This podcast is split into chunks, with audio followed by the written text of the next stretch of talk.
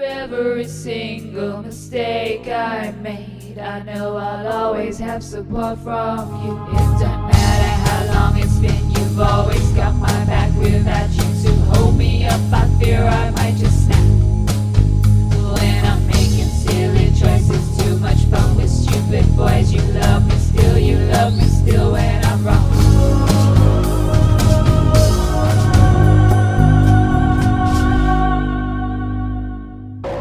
Welcome to Who Killed the Sisterhood? I'm Anna Maria. And I'm Bev. We're here to talk everything friendship, And this is our space to share our experiences, offer words of wisdom, tell some bad jokes. and just spend some quality time together. We're discussing these things from completely different places in our lives, So who knows where this will go? but we love chatting. So Let's get started.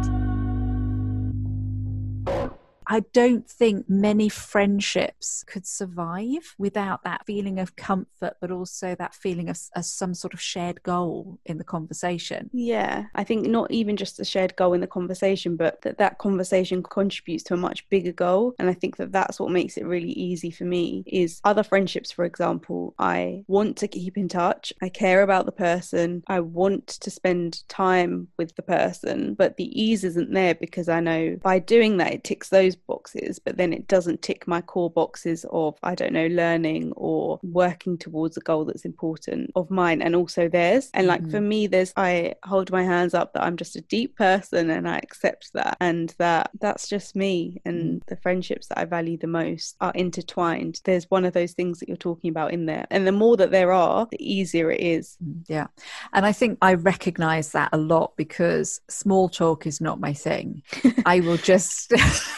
you know, somebody always used to say to me, you know, in your world, everything's either great or crap, and you don't have middle ground. And I'm like, yeah, fair point. I don't. You know, I either really am enthusiastic about something or it's a dreadful thing, and I don't have mediocre. And I think that's sort of what you're talking about, in as much as the best friendships are multi layered, Mm. quite challenging, but only in a, a sort of an intellectual sense. yeah, or a positive way in that you might be going it might cause you to reflect on something really tough someone might call you out on something but ultimately it's getting you to a better place or it's at least at the very least aligning you with where you thought you were yeah i think the multi-layered thing if i look at my friendships those that i share more of those aspects with they're just easier i just find it, it easier and that's not to say when i keep in touch with other people i feel like it's a waste of time it's not that but the ease is different And it's an odd thing, almost kind of counterintuitive, that the more complex my friendships are with people, the easier they are, which sort of makes no sense. But the more superficial my friendships are, the more I struggle to know what to say. Yeah, and then that feels like harder work, that feels like more effort. And so as a human, you learn that is harder work or it's harder. So naturally, whether you know you're doing it or not, you will probably avoid those a little, not completely, but you will avoid them a little bit more, or it'll be harder to get to a point where you are picking up the phone and calling because you're behind that. Your mind is naturally resist, it's resistance. That's what it is. It's resistance. When you know that it's not natural, the only alternative is resistance, right? So one or the other. And there'll be some, some people that you love and that you care for, but you can feel a resistance and that's going to make it harder to keep in touch with them and there's going to be other people that you love and it's natural so it's just literally easier Mm. It's the effort, isn't it, that it takes to either initiate the conversation or maintain the conversation. And we never have that problem. It's just, well, we. we sort of fall from one conversation to another, literally, uh, and can go all over the place because there is so much to say. And it's uh, leaving a conversation with you doesn't leave me tired. doesn't it that's Which- pr- surprising because my mind is literally like going left right middle left up down and actually what i would like to say is i actually really appreciate that you just go with me on my crazy thought process on my craziness journey or my because probably to some people they're thinking hang on how has she just gone from that to this? But i i just feel like you've got a combination of understanding and patience. A Yep. lot of patience It's funny because I don't see it as either. A lot of people will say to me that I'm very patient, and I don't see that because all I'm doing is listening. And people see that as patient, but it, but it's not. I'm just listening because what you're saying is interesting. So I'm following your conversation because I'm interested in where it's going. I have no clue. It's like an adventure. nor do i oh, oh. yeah, it's great. and we, you know when you come up with great words like comfortability, comfortability. That, that you know we then have to check whether it's a real word or not. That's always highly entertaining. So there are there are moments in the conversation that make us both chuckle, and there are moments in the conversation where we both go, hmm, "Good point." and it's going on that understanding together so we're, we're taking a journey together in in working out what you're thinking but you do it with me as well so you'll ask me questions to unpack what I'm thinking because it helps you understand what I'm thinking, but also what you're thinking. And it's so it's real give and take in the friendship, which I think is quite, I think, quite unusual because it feels like we're on a really um, equal level. Yeah, I think it's particularly rare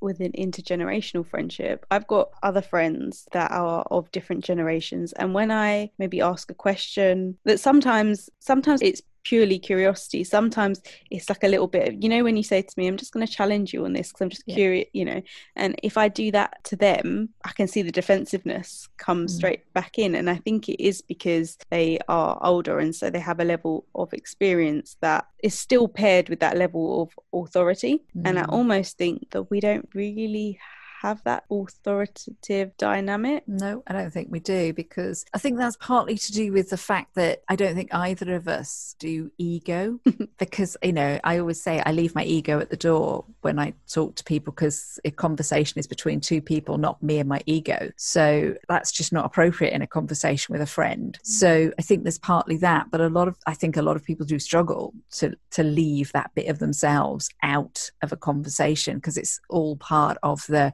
status, self identity, all of that sort of thing. And maybe when you're quite confident within yourself, you don't need to do that. But that takes a, you know, that's taken a long time to be able to, to say that. And it's also, it's also the sounding board that you provide for me. So we have, I think, an equal bounce in the conversation. So we'll pass it between each other quite comfortably without going, hang on a minute, I was talking then. It just, that never happens to us. We just pass the ball backwards and forwards. So I think there's something to do with that. And, you know, being a bit profound here, maybe it's just that we've actually learned how to communicate effectively, full stop. And perhaps a lot of people haven't. So that's part of what we're doing is just effective communication. And the other part is we're, we're respectful of each other in that conversation to, to share the space, to share the thinking.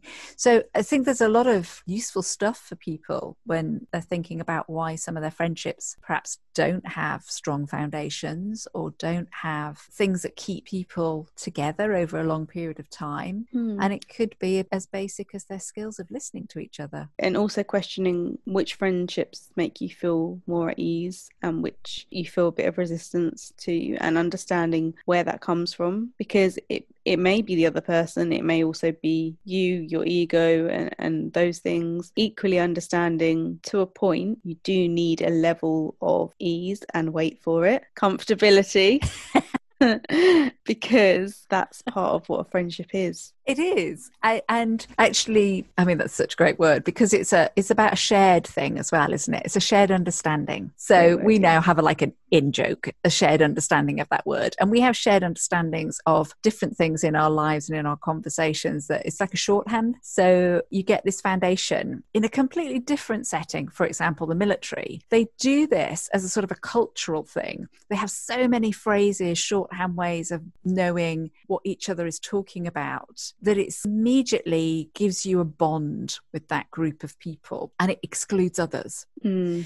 So I think that's an interesting thing in close friendships. You often find that it's to the exclusion of others. And I don't think that is at all what goes on in our friendship because we don't need to do that. There's no need to exclude other friends because why would you get different things from different friends? But I genuinely think some people find that quite hard. And it sort of goes back to the playground. You're my best friend, aren't you? And you can only have one best friend, which makes no sense to me. Yeah, it's well, it's like validation, but in maybe a, a different manner because I think that we do a lot of validating each other in different ways, but it's of a different kind of category to that. Well, to make our friendship stronger, we need to, I need to know that, you know, you're not close with other people in the same way, or you don't have loads of close friends, or to strengthen our friendship, we need to exclude other people that's what strengthens our friendship we it's, it's none of that it's validation from listening i think what would be interesting to find out is if we looked back on all of our conversations if you could there was i'm sure there's a piece of technology that does this you know like in football they can tell the possession of the ball yeah. what percentage it is see what our percentages mm. are because i really feel like they're 50 50 mm, yeah, yeah. Um, or I, I would very agree. close to that i'd be super surprised if they weren't but i suppose it doesn't even matter what the result is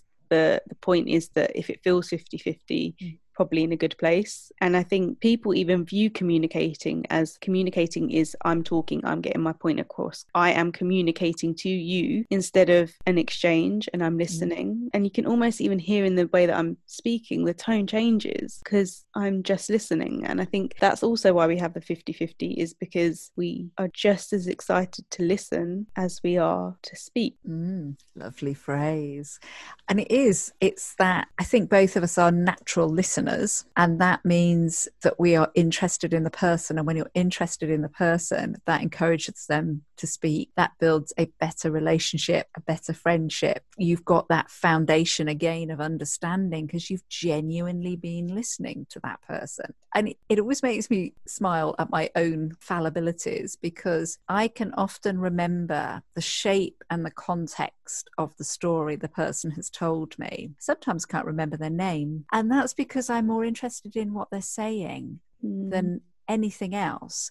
So I'll often forget details like names and places and things like that, but I will know how they feel in the conversation because that's what I'm tuning into and listening for so that I can reinforce the positive for them. And I don't know where that comes from. I genuinely don't, but I think it's something I've always done. And I think it's something you've always done, as far as I, you know, as long as I've known you, it's something you've done. So maybe that's part of it as well, that we're more interested in the emotion or the processing or the thoughts in the conversation than the actual words that are spoken. So perhaps we're processing the friendship information differently, and that gives us a different foundation to have our conversations. So they're immediately at a much deeper level than that. So, where did you go on holiday level? Mm. It's more. So you know what did you feel like when you went to this place? We're straight in at a deeper level in our conversations. And i mean as i've said that out loud i'm like oh that sounds so middle class and so poncy. But it, it's what i enjoy. You know i can't shy away from the fact that i like difficult complex meaningful conversations. I just do. And in some friendships, I don't ever feel I get past that starting mm. point of nice weather today, isn't it? So, you know, how do you spot that person that you're going to be able to have that deeper conversation with? I almost think it just happens because before you know it, you've said hello and now you're discussing like all the problems in mm-hmm. the world. And so you know when you've met one of them. Um, and so do, do you think it's like it's our word intimacy so, do you think it's almost like an intimate attraction to that person because you go, "Ooh, they get me"? Yes, it absolutely is, and it's intimacy with their mind, mm. and yeah, it, I always feel like oh, it's like a sigh of relief of like, oh, someone who just who gets it that I don't need to spend 10 hours trying to prove my point or explain myself. And it's not even about me being right, but it's just about that they would listen and then they would give whatever, whether that's in agreement or not, but a meaningful response mm. and a considered mm. response. Yeah. And there's so blessed that there are actually quite a lot of people I have felt that with. The only difference is, and we were at this point before, is that I felt that with them, but because of that they're amazing people and super busy, as am I, we didn't have time to keep having those conversations. Mm. So whenever we meet, it's always great. It's always amazing. And I, I can probably share a lot with them. But when you do it more frequently, whether you realize it or not, what I've noticed is if you probably look back at our initial conversations, even though I thought that we were super close and we were, I feel like we are closer. Mm, I think absolutely. that there was probably filters that I didn't even realize I had. Yeah. That now there's more of an ease in discussing some of the things that I find really difficult to talk Mm. about for various reasons. So I think, yes, I'm blessed to have lots of people that I have felt that intimacy with and can have great conversations. But because of geography, because of location, because of schedules, it's difficult to keep building on it. And by building on it, you remove a few filters. And so you actually do get a bit deeper. And I also think it goes back to quality because, again, how feasible is it to have that level of deep conversation and keep building on it regularly with 10 people? I just, it's not. Yeah. Yeah. Um, yeah. Uh, so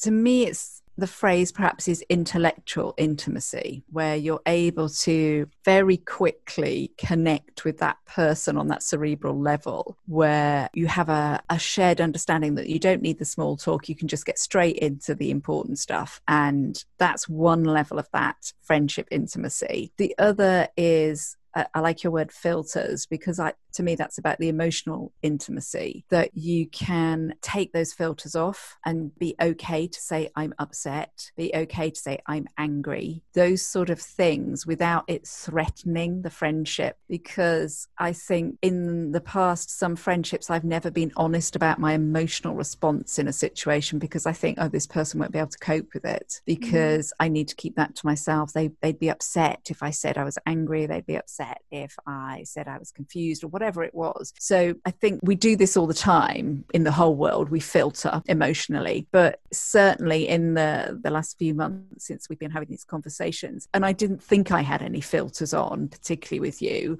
but we did just because of time. You're absolutely right. And it was like, oh, okay. So we've never actually talked about some of this deeper stuff, not because we didn't want to, but because the filter was on that went, we haven't got time for that, or this is going to get too heavy, or I don't think that's where we're at. So Yeah. we focused on business. And I think it takes time to take some of the filters down. So I think that you can have that intimacy with people when you first get to know them, you know, in that first initial meeting where you feel like you're really connected to someone. And I think you can always have that same level. But if you are wanting to grow into that friendship, grow that friendship in a different way, and, you know, just get deeper into that friendship and really get to know that person even more, you have to invest the time to increase that level of trust that in turn increases the level of intimacy that in turn increases you sharing more and all of that then just reinforces it's like a big circle. Mm. and with that i just don't think you can do it with many people because it takes a lot of time investment. And I think as well, you know, we came at this both, I guess, the friendship and the podcast with common purpose and kind of some shared values and goals that maybe we haven't been explicit about to each other. And that has become more obvious as we've spoken. Because I'm thinking about even just the title, you know, using the word sisterhood has been really strong because it talks about how much we believe in women and how much we believe in the power of supporting each other as women. And I don't remember ever having that direct conversation with you, but we just sort of knew that that's what each other did. yeah i feel like i've always known that that's what you do what i have learned though is some of your other views and probably motivations around that i didn't i got but i just almost like that's a bev thing like that's just how i've known your exterior but now i know some more of those deeper experiences that you shared or through other projects that you're working on i found out. It just all makes so much sense. And that's contributed to my learning too because when you understand the reasons behind something it becomes even more valuable. Mm. So, do you think mm. then that could be why some friendships don't have the solid foundations to continue and some are short lived because people don't put in the effort to find out what lies beneath some of the behaviors or words or belief? Yes, I think there are so many reasons. I also think, unfortunately, the way that we seem to be at the moment, or or maybe for many years, is that we talk at people. We Mm, just talk at people. So how do you ever understand someone's experience if you've not really listened yeah. to it? Yeah. And as you said that, I was just thinking one of the things we often do, what we're actually doing is noticing what that person has said and making a link to our own thoughts and experience rather than talking at. We it, it really is that talking with. So it's constantly, oh, that's a great phrase. I love the way you said that.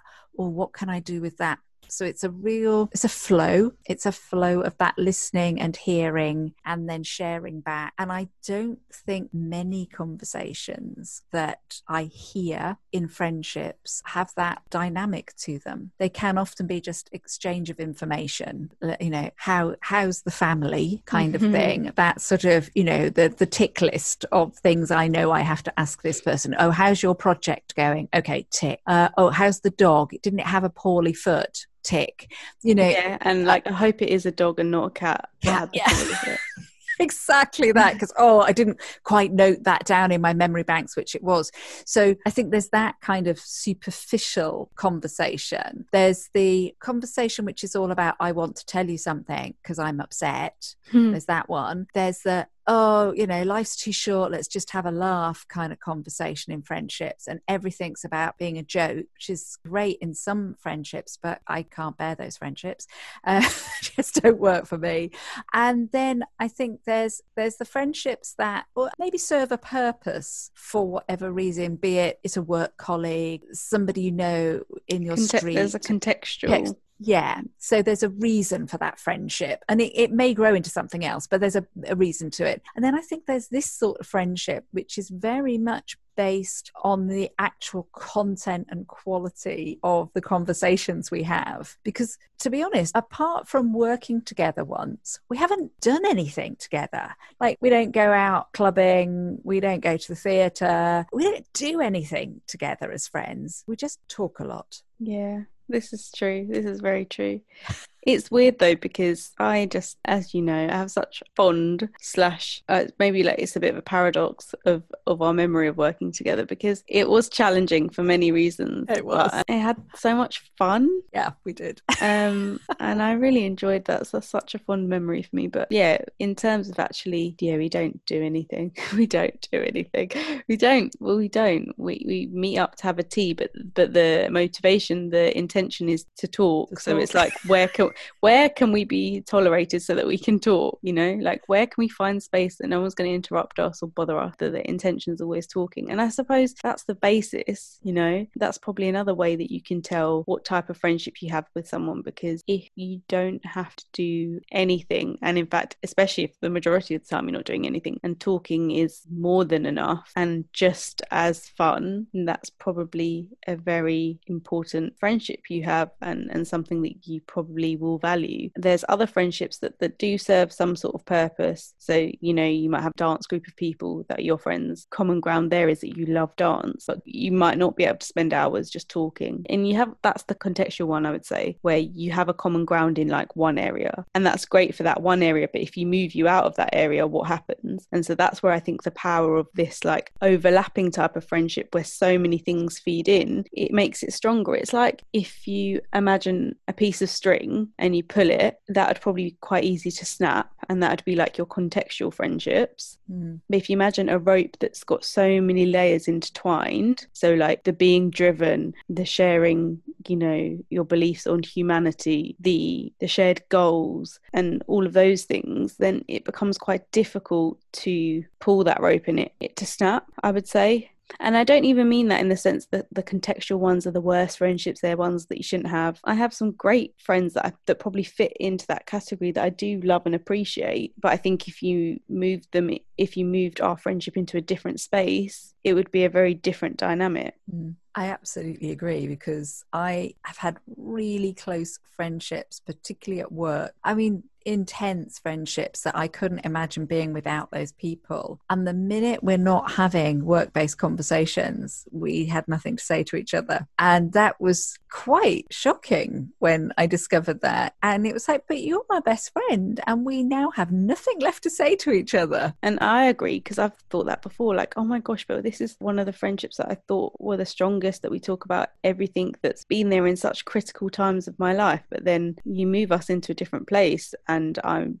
struggling to know what to say. The conversation doesn't feel as natural as in I'm having to think, what should I ask about, or how do I keep this conversation going? And the ease is then gone, and the interest probably falls a bit. Or yeah, so I think they all serve a purpose. But I, I think what we've done is probably add more to our rope mm-hmm. in this time. I feel like it's got stronger, and I didn't think it could have got stronger because I was quite happy with where it was. But I'd say a good example was when I spoke to you this weekend, and the filter wasn't even there on my behalf. I don't think it was there on my behalf. I think it was on behalf of people that were involved in the situation. Yeah. And so almost it takes a lot. It feels like it's it's more than just my personal choice, you know, who mm. I share what with. So yeah, I think that was a really good illustration of if I tried to have, that conversation in March, well, I just don't think I would have had it. And I wouldn't have even thought twice about the reasons for that. So, do you think that what this situation has allowed us to do is by being in an enforced situation in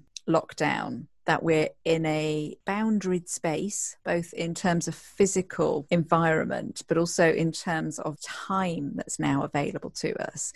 We don't have that constant transitioning, hopping on and off things. So we have been given back a chunk of time that we can now reallocate to something better, which is our friendship. That space we have now filled with a deeper quality and understanding of each other as friends. And that immediately then takes the filters off without us even having to think about it because we've had that continuity, that consistency, that regularity, that depth, all of those things that we know. And i certainly feel this. That is what i want in a friendship. It's it's your best buddy. It's the person you would tell anything to without fear of judgment or repercussions it's the person who will both laugh and cry with you at the right times not get it the wrong way round all of those things and it's just there it just feels like why did we not spot how this was even more brilliant than we thought it was yeah, I think you're absolutely right. But I think consistency is probably something that I've played down a little. Well, it's very important to me, and I know that.